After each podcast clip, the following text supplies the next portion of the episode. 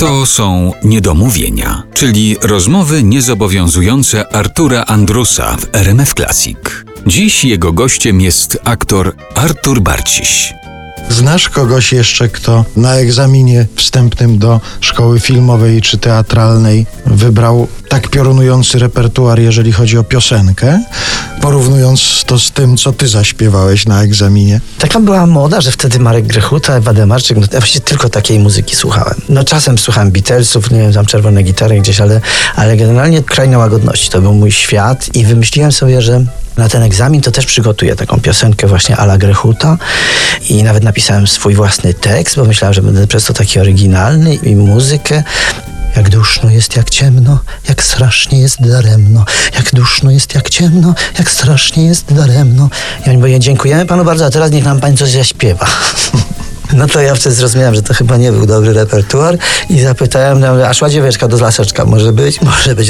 Szła dzieweczka do laseczka. Brawo, dostałem piątkę z piosenki. A jeszcze mogłeś sięgnąć do repertuaru churalnego, bo przecież w chórze śpiewałeś kiedyś wcześniej. Tak, ale w chórze ja śpiewałem bardzo krótko, bo bardzo szybko zostałem solistą, więc ewentualnie mógłbym zaśpiewać Umarł Maciek, umarł, już leży na desce.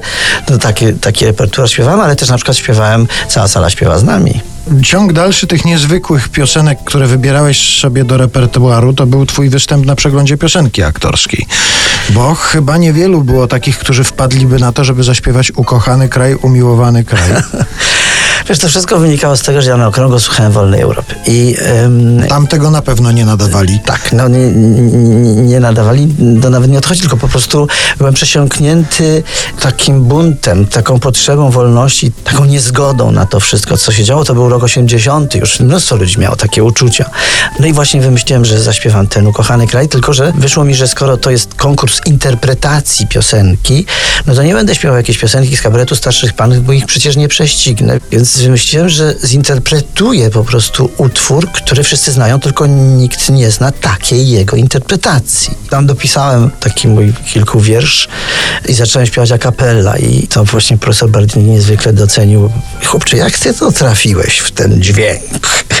Mówię, no tak, tak sam z siebie, panie profesorze, bo najpierw mówiłem tam, dlaczego ludzie się nie uśmiechają, dlaczego patrzą w dal bezsilnym wzrokiem, dlaczego choć ich dużo, wciąż ich jakoś mało, dlaczego już nie idą wszyscy równym krokiem, dlaczego nie chce ci iść do pracy, dlaczego nikt nie robi tak, jak chce, dlaczego nie chcesz jutro iść na spacer, a ciągle śpiewasz, ciągle śpiewasz, że wszystko tobie, ukochana ziemia, Twoje myśli wciąż przy sobie są. I to śpiewałem w takim ironicznym bardzo tonie, potem w to wchodził polonez Ogińskiego, jak taki zagłuszacz, bo to już Wolna Europa, tam cały czas było zagłuszanie. I jak krzyczałem, dlaczego ludzie się nie uśmiechają, jakby da, dając tę odpowiedź retoryczną, dlaczego tak jest, dlaczego się nie uśmiechają, dlaczego nie chcą iść, dlaczego krzyczysz?